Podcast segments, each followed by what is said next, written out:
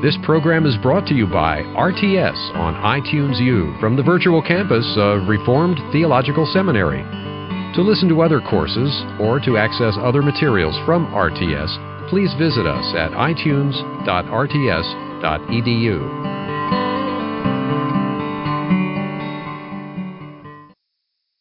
Matthew was written for the Jewish people. As a Jew writing for Jewish people, first to the Jew and then to the Gentiles, he is saying, Look, you people know Jesus of Nazareth, who preached, who taught, who healed the people. Now, this person, Jesus of Nazareth, is the fulfillment of the Old Testament prophecies. So you pick up Matthew chapter 1, as it is written in the book, the prophecy of Isaiah, of Hosea, and on and on it goes. He is proving to the Jewish people, yes, Jesus is the Messiah, the Son of God. Then we go on to Mark. Mark writes for the Romans. Mark is not a gospel of lengthy discourses. Mark is a gospel of action, and that fits the Romans precisely. That is, the Romans were people on the go, much like modern Westerners. Go, go, go. Then you go on to Luke, and Luke is a Gentile, born and raised in Antioch.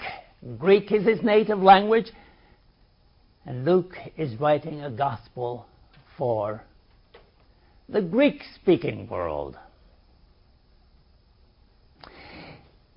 Now we go on to the fourth gospel. The fourth gospel was written at least 30 years after the synoptics.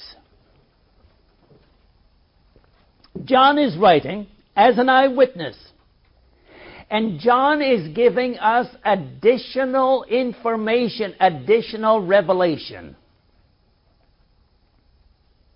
That is, there is no repetition in the Gospel of John, except for the feeding of the 5,000, but that is followed by a discourse on the bread of life.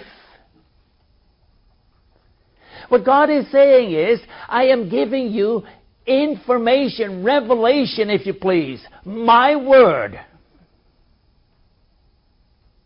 And then you go on to the book of Acts. And in the book of Acts, you would expect all kinds of references to the Lord Jesus Christ, to his ministry, to his preaching and teaching. And there's nothing. There's one word of Jesus. It's, it is more blessed to give than to receive. Now that's interesting. but it's put in the context of as you remember. In other words, orally, by way of the oral gospel, Jesus' words have been kept in memory. But God is saying, I am not interested in repeating what you find in four Gospels. I am interested in showing you how the Church of Jesus Christ developed from Jerusalem to Antioch and Cyprus, to Asia Minor, on to Macedonia and Achaia in the south of Greece, and then on to Rome. The last word in the book of Acts is unhindered, akolutos. Unhindered. What is unhindered? The gospel of the Lord Jesus Christ going forth into the world from Paul's rented house in Rome, mission headquarters. Yes, he was a prisoner and there was a soldier, and probably the soldier had the chain, and Paul had the. Do you think that Paul sat there and say, well, let's call the soldier Claudius. Claudius, beautiful day, isn't it? Yes. We may expect a bit of rain this afternoon, but a beautiful day. Of course not. What Paul said, Claudius, let me tell you about the Lord Jesus Christ. And he brought this man to a saving knowledge of the Lord. And if you know anything about the military, you're transferred. So this soldier, let us say, was transferred to France with the gospel of the Lord. And another soldier came and he was sent on to Spain and another, and on and on. And Paul received all kinds of people coming to him for two whole years, sending them forth into the world. And that's how the gospel, that is, the book of Acts, ends. Now we go to Romans. No, that's not Paul's first epistle, by the way. Romans has been put in the order because it is the longest book 16 chapters. We call Romans the charter of Christianity. In simple terms, the book of Romans teaches us sin, the first seven chapters, then salvation, chapter 8 through 11, and then service, chapters 12 through 16. And there you have the division, and there you have the message, and there you have the book of Romans. Sin, salvation, service. We go on to 1 Corinthians. 1 Corinthians is a book not just written for the church in Corinth, which had all kinds of problems, but for the church universal. Think of it. Chapter 5 incest. And now we live in an incestuous society. It fits. Chapter 6 lawsuits. Now we live in a society that has numerous frivolous lawsuits. And chapter 7 deals with marriage, divorce, and separation, singles, and widows. Well, that covers the waterfront quite well. And then chapter, going on into chapter 15, a chapter on the resurrection. Now, if there's anything that is relevant, it's the resurrection. We go on to Second Corinthians. In Second Corinthians, Paul is going through rough times. And he starts out by talking about comfort. God is with me, regardless and then he talks about Moses and the glory on his face beaming forth from his face because he has been with God on Mount Sinai. But he said, You too have the Lord Jesus day by day. Going on to Galatians. Galatians is the book on Christian liberty. We are set free because of Christ. We don't have to have the 616 man made laws of the Jews. We are set free and serve Him thankfully. Ephesians. And that's a book on ecclesiology, ecclesiology, the doctrine of the church. What is the church all about? Philippians, an epistle on joy. Rejoice. And again I say to you, rejoice. Followed by Colossians, an epistle on Christology, the doctrine of Christ. And then we have the smaller epistles. We have 1st and 2nd Thessalonians, dealing with eschatology. Paul already had dealt with eschatology in 1 Corinthians 15. Now, once more in chapter 4 of 1 Thessalonians, 2 Thessalonians chapter 2, eschatology. And then you have the practical, practical epistles. What elders and deacons have to do in 1 Timothy, and so on. And then we come to Hebrews. Interesting. Hebrews. The message of Hebrews is the priesthood of Christ. And nowhere in the four Gospels, nowhere in the book of Acts, nowhere in Paul's epistles, nowhere in Peter's epistles, nowhere in John's epistles, nowhere in James or Jude do you read a word about the priesthood of Christ. Now, you and I know a little bit. And you know the three offices of Christ prophet, priest, and king. Prophet, you mentioned John chapter 1. Are you the prophet? Chapter 7. We have found the prophet, namely Jesus. King, well, you go to Matthew chapter 1, and you have the first 17. I know exactly what you people do when you come to the first 17 verses of chapter 1, Gospel of Matthew. Skip them. Verse 18. Now, this is how. Who is interested in all these names? Now, why does Matthew put all these names right at the beginning of his Gospel? But to tell you Jesus is born of royal descent. And they go into chapter 2. The wise men, three according to the Christmas card. Scripture doesn't tell you. We don't know how many. The wise men came and said, Where is he born king of the Jews? Now, a king is never born, a prince is born. Prince Charles in England is still Prince Charles, even though he's approaching 60.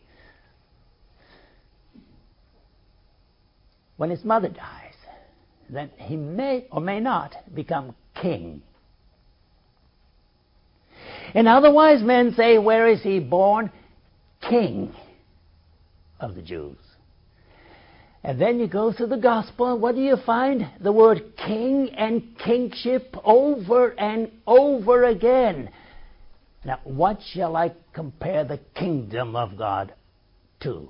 Well, here is the woman, here is the man, here is. And on and on it goes. There are ten kingdom parables. And then you come to chapter 28 of the Gospel of Matthew, and Jesus is ready to ascend to heaven, and his words are, All authority has been given to me in heaven and on earth. That's his enthronement speech. The king ascends. And now God, in his grace and goodness and providence, says, And now I want an epistle completely dedicated to the priesthood of Christ. And there you have the priesthood. In all 13 chapters, you'll find the priesthood of Christ, and we're going to talk about that. I quickly go on through the other epistles. You have Peter talking about hardship, persecution. It really speaks to many people that is Christians on the face of the earth today. I'm sure that if Christians in Nigeria, Christians in the Sudan, Christians in Indonesia read First Peter, they say, that's for us. He is a man who talks about hardship being a follower of Christ. And then Second Peter, eschatology. Then we have the epistles of John and the epistle of Jude. By the way, Jude is quite well the same as Second Peter chapter two, and we'll deal with that eventually. And then we have the book of Revelation, the last book of the Bible. What I want you to do for a moment, we'll pick that up right later, but look at chapter 22, chapter 22 of Revelation. And read with me verses 18 and 19. Verses 18 and 19. I warn everyone who hears the words of the prophecy of this book. If anyone adds anything to them, God will add to him the plagues described in this book.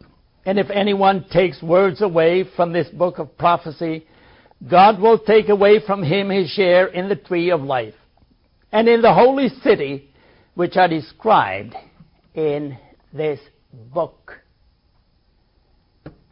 That's a copyright of the entire Bible. God says, hands off. My book, not yours.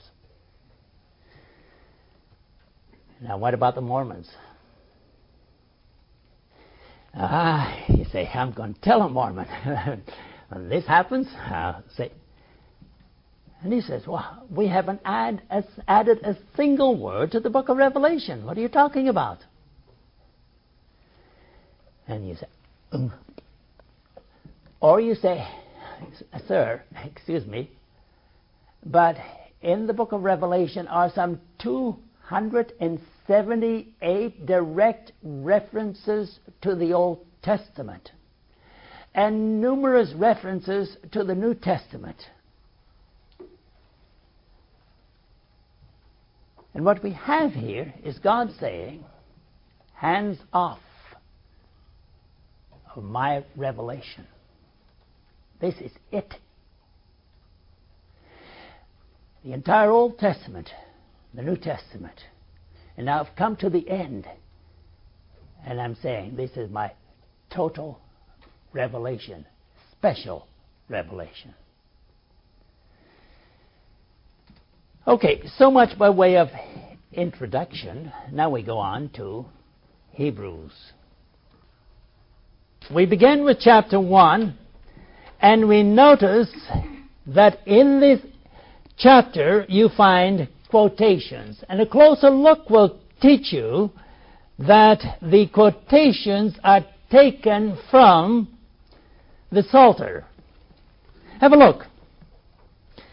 Verse 5 you are my son, today I have become your father. And that is taken from Psalm 2, verse 7. Then you have a messianic quotation taken from 2 Samuel 7, verse 14. I will be his father, and he will be my son. This was spoken to Solomon, but fulfilled by Jesus. Then you go on and you read in verse 6, God saying, about his firstborn, let all God's angels worship him. Now let's have a closer look at that verse.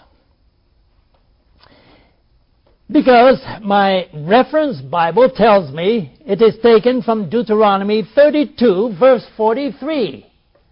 And now, will you please go to Deuteronomy 32, and you will find there the song of Moses.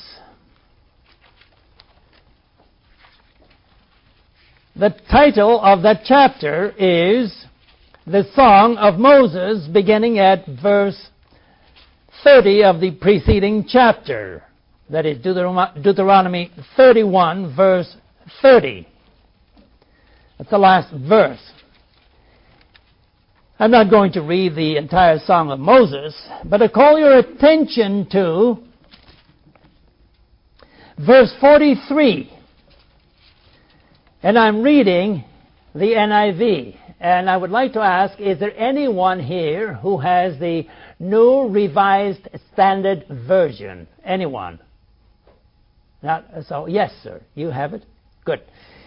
I'm going to ask you in a moment to read it for us. Rejoice, O nations, with his people, for he will avenge the blood of his servants he will take vengeance on his enemies and make atonement for his land and people. And my NIV Study Bible has a note.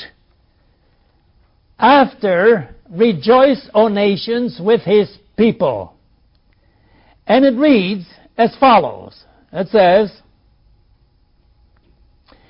the Masoretic text, the Dead Sea Scrolls, see also the Septuagint, reads, Rejoice, O nations, with his people, and let all the angels worship him.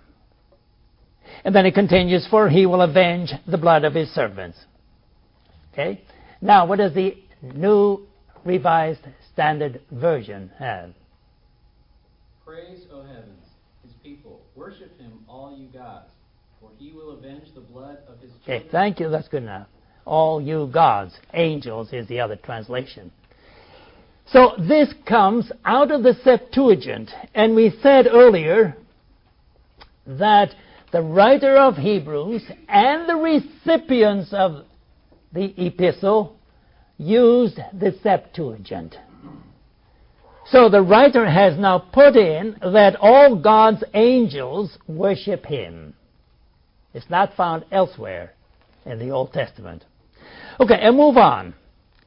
Verse 7. In speaking of the angels, he says, He makes His angels winds, His servants flames of fire. And that is taken from Psalm 104, verse 4.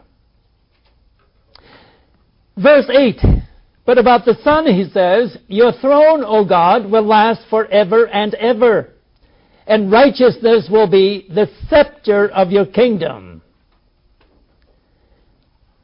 You have loved righteousness and hated wickedness. Therefore, God, your God, has set you above your companions by anointing you with the oil of joy. And that is taken from Psalm 45, the verses 6 and 7. I continue and I read. Verse 10, he also says, quote, In the beginning, O Lord, you laid the foundations of the earth, and the heavens are the work of your hands. They will perish, but you remain. They will all wear out like a garment. You will roll them up like a robe. Like a garment, they will be changed. But you remain the same, and your years will never end. And that is taken from Psalm 102, the verses 25 through 27. And then he finishes up by saying, To which of the angels did God ever say, Sit at my right hand until I make your enemies a footstool for your feet. And that is taken from Psalm 110, verse 1. Now, what we have here is a series of psalm citations. Now, when you go to the bookstore and you say, I'd like to buy a New Testament, undoubtedly the clerk will say, Would you also like to have the New Testament and the Psalms? You know, they appear in one volume. And only a couple of dollars extra, and you buy that. Two for the price of one, so to speak. But what happened in the early Christian church at the end of the first century? Did the people come to church carrying a Bible? Well, they had scrolls. Okay, two armfuls of scrolls. And then when you sat down in the pew, you had to unroll the scroll and find the exact place? No, no. The author of Hebrews is saying to himself, the people know the Psalms because they are singing the Psalms in the worship services and they have memorized the Psalms. So I'm going to use the Psalms and immediately I have contact with them. That's a good observation. So we have six quotations from the Psalms and one from messianic passages, which is also well known. That's the first thing I'd like to say. Next, what is the writer trying to prove in that very first chapter? We talked about it a little while ago when I said Look, the emphasis is on the divinity of Jesus, called the Son. Well, yes.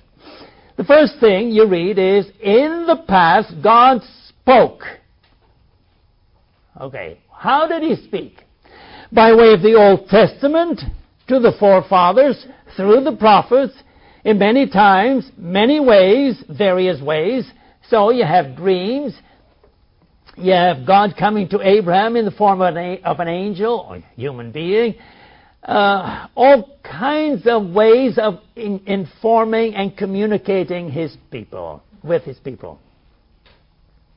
But he says, over against that, in these last days, and he's now talking about the New Testament era, in these last days, he has spoken, that is, God has spoken to us by his Son. That means that God speaks. And woe to us if we say we're only interested in the New Testament. We couldn't care less about the Old Testament because it's only a book of examples and not, nothing more. Sorry, God spoke. And that's sufficient. Now, then he says, Whom he appointed heir of all things. that's interesting. You know, we're acquainted with John 3:16. For God so loved the world that he gave his one and only son that whoever believes in him should not perish but have life everlasting. Ah, everybody knows that text. Did you ever stop to think? Couldn't John have written it differently? Much the same as we have here in Hebrews chapter 1. For God so loved his Son so much that he made him heir of this world. Well, that makes sense. Doesn't the writer of Hebrews says he made him heir of all things? And yes, no. John says, for God so loved the world. And let me now be honest with you. I was ordained way back in 1961, probably a few years before you were born. But I have never yet had the courage to preach on John 3:16. And you say, well, why not? Yeah, a student who is a junior, a middle, or senior, quickly pick, pick up John 3:16 and uh, preach. Hold on a moment. What do you do with the word so? for God. So, S-O. Oh, no. What do you do with the word loved? That's agapao in the Greek. Divine love. The world. What is meant by the world? God's creation, Yes, okay. He makes his sun to shine upon the righteous and the unrighteous, causes his rain to fall upon the just and the unjust. You know those texts. Yes, God is good to all. Psalm 145:10. All these texts. Yes. Or is it us, the elect? He has loved us. Or is it humanity? Or does he even show his love to the fallen world that hates him. How do you explain that one world, W O R L D, cosmos in the Greek? And then you continue. And think for one thing, for one moment. Do you think when John stood at the cross that Friday afternoon, Jesus was in his dying moments, and John said, For God so loved the world that he gave his only begotten Son, his only Son, Jesus, to die on the cross, so that whoever believes in him should not perish, but have life everlasting. Thank you, Jesus. Thank you, God. I don't think so. I think that 30, no, 60 years after Jesus died and rose from the dead and ascended to heaven. 60 years later, John wrote his gospel, and then, guided by the Holy Spirit, who brought to his remembrance all that Jesus said and did, and then wrote and said, This is it. Here's a summary of the gospel. For God so loved the world. that he gave his one and only Son, that whoever believes in him should not perish but have life everlasting. The writer of Hebrews writes, He appointed him heir of all things, and through whom he made the universe. Why do you celebrate the Sunday and not Saturday as a Seventh day Adventist? Well, look, it's right here. He made the universe through the agency of Christ. And then we have the Old Testament dispensation. And then Jesus came, ministered to his people, then he died, and he rose on the first day of the week. And that's a resurrection. And what is so significant about the resurrection? The resurrection is taught only, get this, only by the Christian church. You don't hear it among the Jews. They don't teach it. The Muslims don't teach it. The Hindus don't teach it. The Buddhists don't teach it. And in Japan, Shinto religion doesn't teach it. And secularism doesn't teach it either, nor does communism. It's only Christianity teaches the resurrection of the dead. There it is. We celebrate every Sunday anew the resurrection of Jesus. Okay, the Son is the radiance of God's glory, the exact representation of His being, sustaining all things by His powerful word. Now, note, after He had provided purification for sins, that's the priesthood. You see it? He sat down by his at the right hand of the majesty in heaven. That's a kingship. You see it? And you already read, sustaining all things by his powerful word. There's the prophet. There you have the three offices of Christ. There's more. Will you please count the descriptions of the Son? Okay, here we go. Follow me. The Son is the radiance of God's glory, number one. The exact representation of His being, number two. Sustaining all things by His powerful word, three. After He provided purification for sins, four. He sat down at the right hand of the majesty of heaven. That's five. And now I go back to verse 2. He was, he was appointed heir of all things, that's number 6. And 7, through whom he made the universe.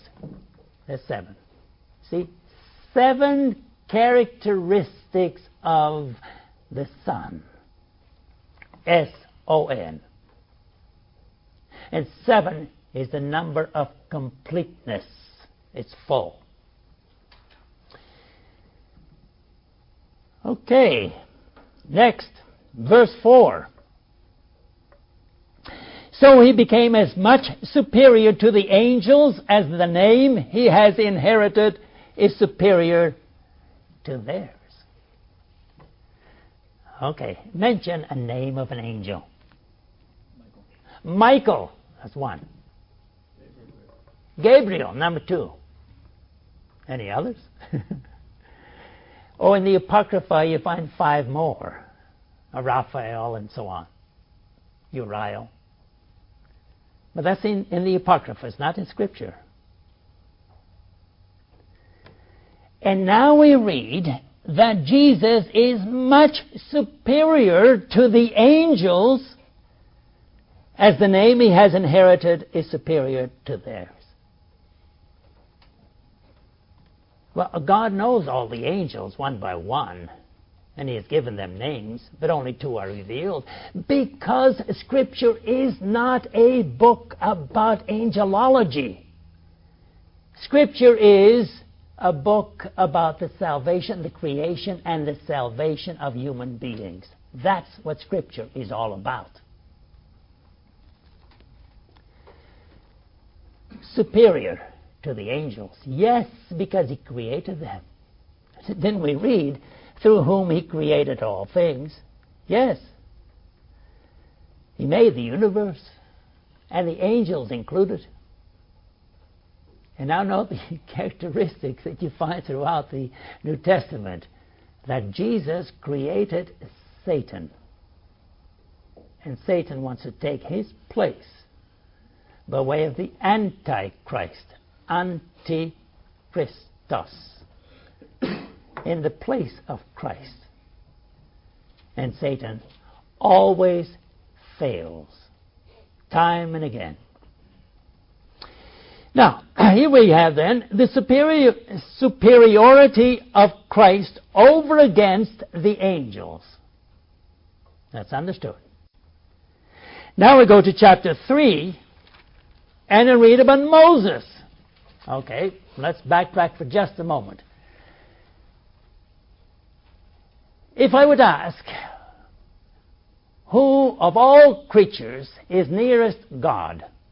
You say angels. Okay, we got that straight. Now, you are going to be Jewish people for just a moment. And I say, who is the greatest leader of Israel? Moses. Moses. Okay, now read with me chapter 3. I read verse 3. Jesus has been found worthy of greater honor than Moses, just as the builder of a house has greater honor than the house itself. For every house is built with someone, but God is the builder of everything. Verse 5 Moses was faithful as a servant in all God's house, testifying to what would be said in the future. But Christ is faithful as a son over God's house. Now, compare. Moses was faithful as a servant in all God's house. Christ is faithful faithful as a son over God's house. Who is the greater? No, you guessed. Chapter 5. So now, again, I ask you people as Jews, who is the greatest religious person in Israel? Not talking about Moses now. Religious. And that is Aaron. Okay, now we go to chapter 5. Verse 4. No one takes this honor upon himself. He must be called by God, just as Aaron was. So Christ also did not take upon himself the glory of becoming a high priest. But God said to him, You are my son. Today I have become your father. And he says in another place, You are a priest forever in the order of Melchizedek. Aaron, yes, called by God, appointed by God, but Christ is greater because he is Son and he is priest. That is, a royal priest. And Moses was not. Pardon me, uh, Aaron was not. Now we go on to chapter 7. And there's only one left. Who is greater, Melchizedek or Jesus? Well, we read about Melchizedek in chapter 7. This Melchizedek was king of Salem, priest of God Most High. He met Abram returning from the defeat of the kings and blessed him, and Abram gave him a tenth of everything. First, his name means king of righteousness, then also king of Salem means king of peace. Okay, that's all translation. We are with you. Yes, yes, continue, please. Without father or mother, without genealogy. And what do you do with that without father? You know, everyone has to have a father and a mother except for Adam. God created Adam. So how do you explain without father or mother? Well, when you go to Matthew chapter 1, the first 17 verses, there is the genealogy of Jesus, royalty. And in order to be a priest, you had to say, I can trace my lineage all the way back to Aaron all the way back to Levi. Yes, And therefore, I am a born Levite or priest. Well, obviously, Melchizedek couldn't say that. So he didn't have a lineage, a father and mother. He's without genealogy, without beginning of days or end of life. We don't know how long this man lived. And now comes the last clause. Read it with me, will you? Chapter 7, verse 3. Last clause. Like the Son of God, he became a priest forever. It's not Melchizedek was like Jesus.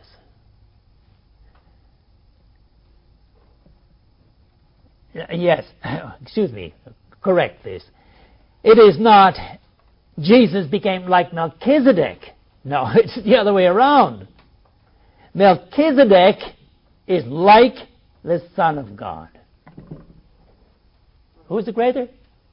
Well, there's no question about it. It's greater than angels, greater than Moses, greater than Aaron, and last greater than Melchizedek. Okay, back to chapter 1. We aren't quite finished yet. There's more. What do you do with verse 5? You are my son, today I have become your father. Good translation. The King James says,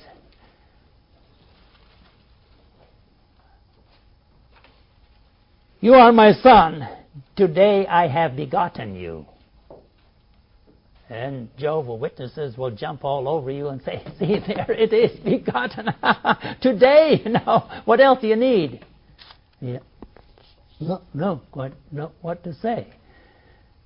Well, go to Colossians chapter 1, will you? Colossians chapter 1. Where you read in verse 15, He is the image of the invisible God, the firstborn of all creation. That is, He precedes everyone. Not, he's, not that He's born. Well, yes, He was born of Mother Mary, but we're talking about the eternity of the Son of God. He is the forerunner.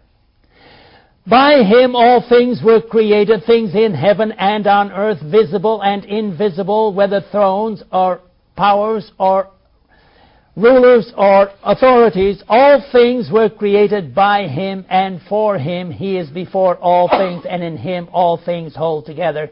He is the head of the body. The church, he is the beginning and the firstborn from among the dead. Once more, the firstborn, that is the forerunner, so that in everything he might have the supremacy. Colossians tells us about the eternity of the Son. And now going to Psalm 2, verse 7, where we have the same thing. And a good translation is found in the modern translations. I have here the NIV in front of me. You are my son, today I have become, and I continue to be your father. It's not just today, no, forever.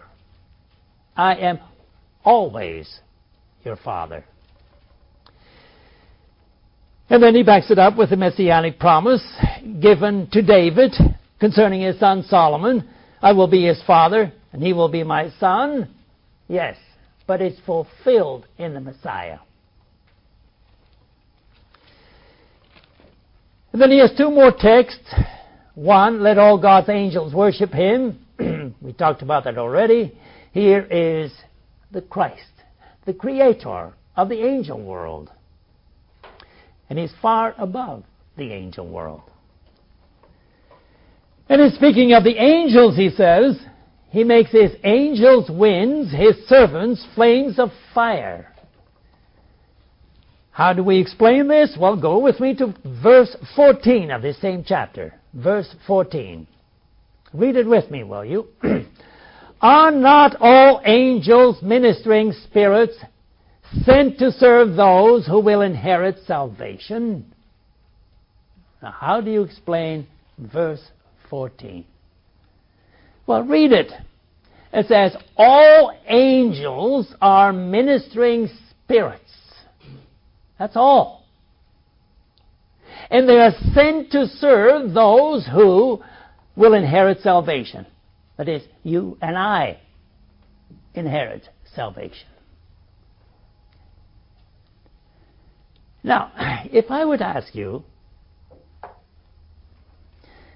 are angels higher in rank than you and I?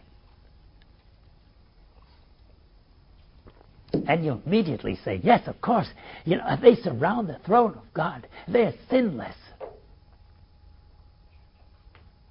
And you shake your head and say, No. And the answer is look, angels don't have bodies. You and I have a body and a soul. Next, angels don't propagate. We talk about humanity and we talk about the communion, communion of saints, the body of Christ. So you have fathers and mothers and children and grandchildren, and you have uncles and aunts and nephews and nieces, and you have cousins. Look, that's it. That's humanity. Redeemed humanity, I'm talking about. and now I'm going to make up a, a name or a word angelity.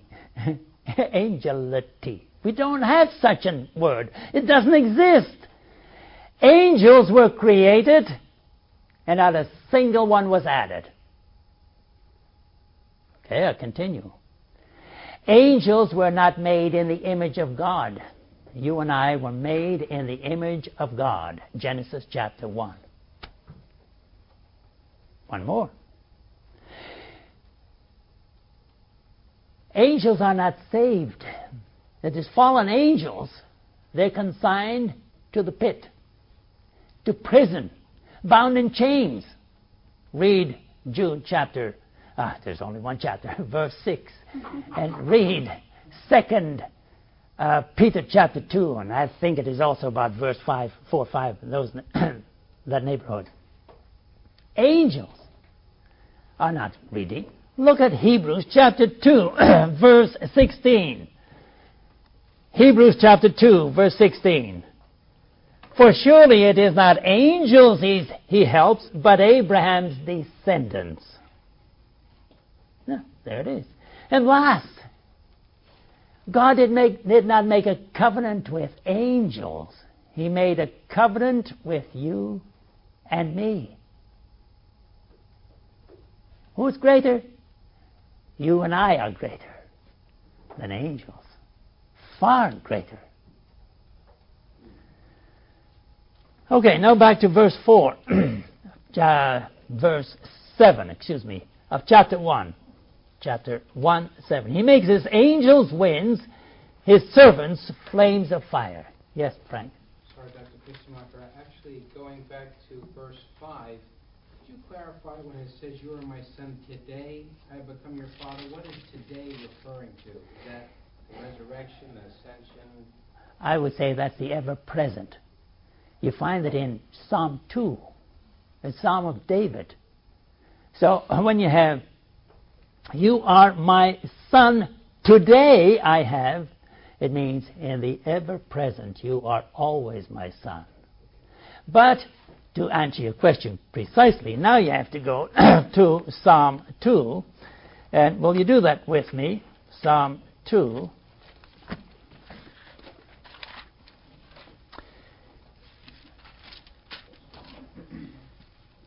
Look, in verse 2, you read, The kings of the earth take their stand, and the rulers gather together against the Lord and against his anointed. There's the Messiah. See it? Let us break their chains, they say. Throw off their fetters. Verse 4. The one, capitalized, that's God, enthroned in heaven laughs. The Lord scoffs at them. Then he rebukes them in his anger and terrifies them in his wrath, saying, I have installed my king, the Messiah, on Zion, my holy hill. I will proclaim the decree of the Lord. He said to me, You are my son. Today I become your father. So you may say, well, David composes and had this in mind for Solomon. Uh, yes, uh, true. But what do you do with the anointed one? What do you do with God saying, I have installed my king, Messiah, on Zion, my holy hill? And then you have to come to the conclusion that although this is talking about the enthronement of Jesus, you can say it refers to the, how do theologians put it? The eternal generation of the Son. That's how they put it. The eternal generation of the Son. And therefore I say it's the ever present. But thank you for the question. That's good. If there are any other questions, be sure to raise your hand. If you're completely confused, both hands, okay? These are rules of the game. Good.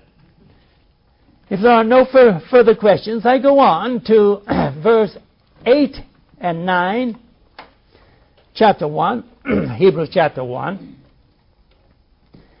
And if liberals would only read this text as it is, they would have not a leg to stand on, denying the sovereignty, the eternity, the divinity of Jesus Christ. Read it with me. Your throne. Now, who's the your? Well, obviously, that refers to the Son. Because he says, but about the Son, he says, not about God. Your Son, now, your throne, O God. Now, I know the liberals put it this way your divine throne will last forever and ever. Nonsense. Excuse me for putting it that way. That's not a translation. You have the vocative here. Oh God. That is, the recipient, the Son, is called God, will last forever and ever. Your righteousness will be the scepter of your kingdom. You have loved righteousness and hated wickedness. Therefore, God, your God, has set you above your companions by anointing you with the oil of joy. Now, that's putting it rather crassly. Jesus Christ, Son of God, is divine. We continue. Verse 10, quote from Psalm 102. Verse 25. In the beginning, O Lord. Now that immediately causes you to think of Genesis 1 1. In the beginning, God created. In the beginning, O Lord, you laid the foundations of the earth. Well, yes, if you say in verse 2 that through whom the Son, He made the universe, then Jesus is the agent of the creation of the world. Right? Here it is. In the beginning, you laid the foundation of the earth. The heavens are the work of your hands. They will perish, you will remain. They will wear out like a garment. You will roll them up like a robe, like a garment. they will be changed. But you are remain the same. Your years will never end. Here is eternity. Can't you see? And then he finishes up the seventh. Notice again, seven, which is the number of completion, seven quotations from the Old Testament. Sit at my right hand until I make your enemies a footstool for your feet. Note the first sentence in verse 13. To which of the angels did God ever say? And that's exactly the same what you find in verse 5, the introduction. For to which of the angels did God ever say? And now a quote from Psalm 110. Sit at my right hand until I make your enemies a footstool for your feet. And that's a messianic psalm. okay. Chapter 1 is taken care of. We're making progress. 12 more to go. We'll have to go a bit faster now. Know, the introduction takes longer. The preceding program has been brought to you by RTS on iTunes U from the virtual campus of Reformed Theological Seminary and may not be reproduced or disseminated, in part or in whole, for sale or for profit without expressed written consent. To listen to other courses or to access other materials from RTS, please visit us at itunes.rts.edu.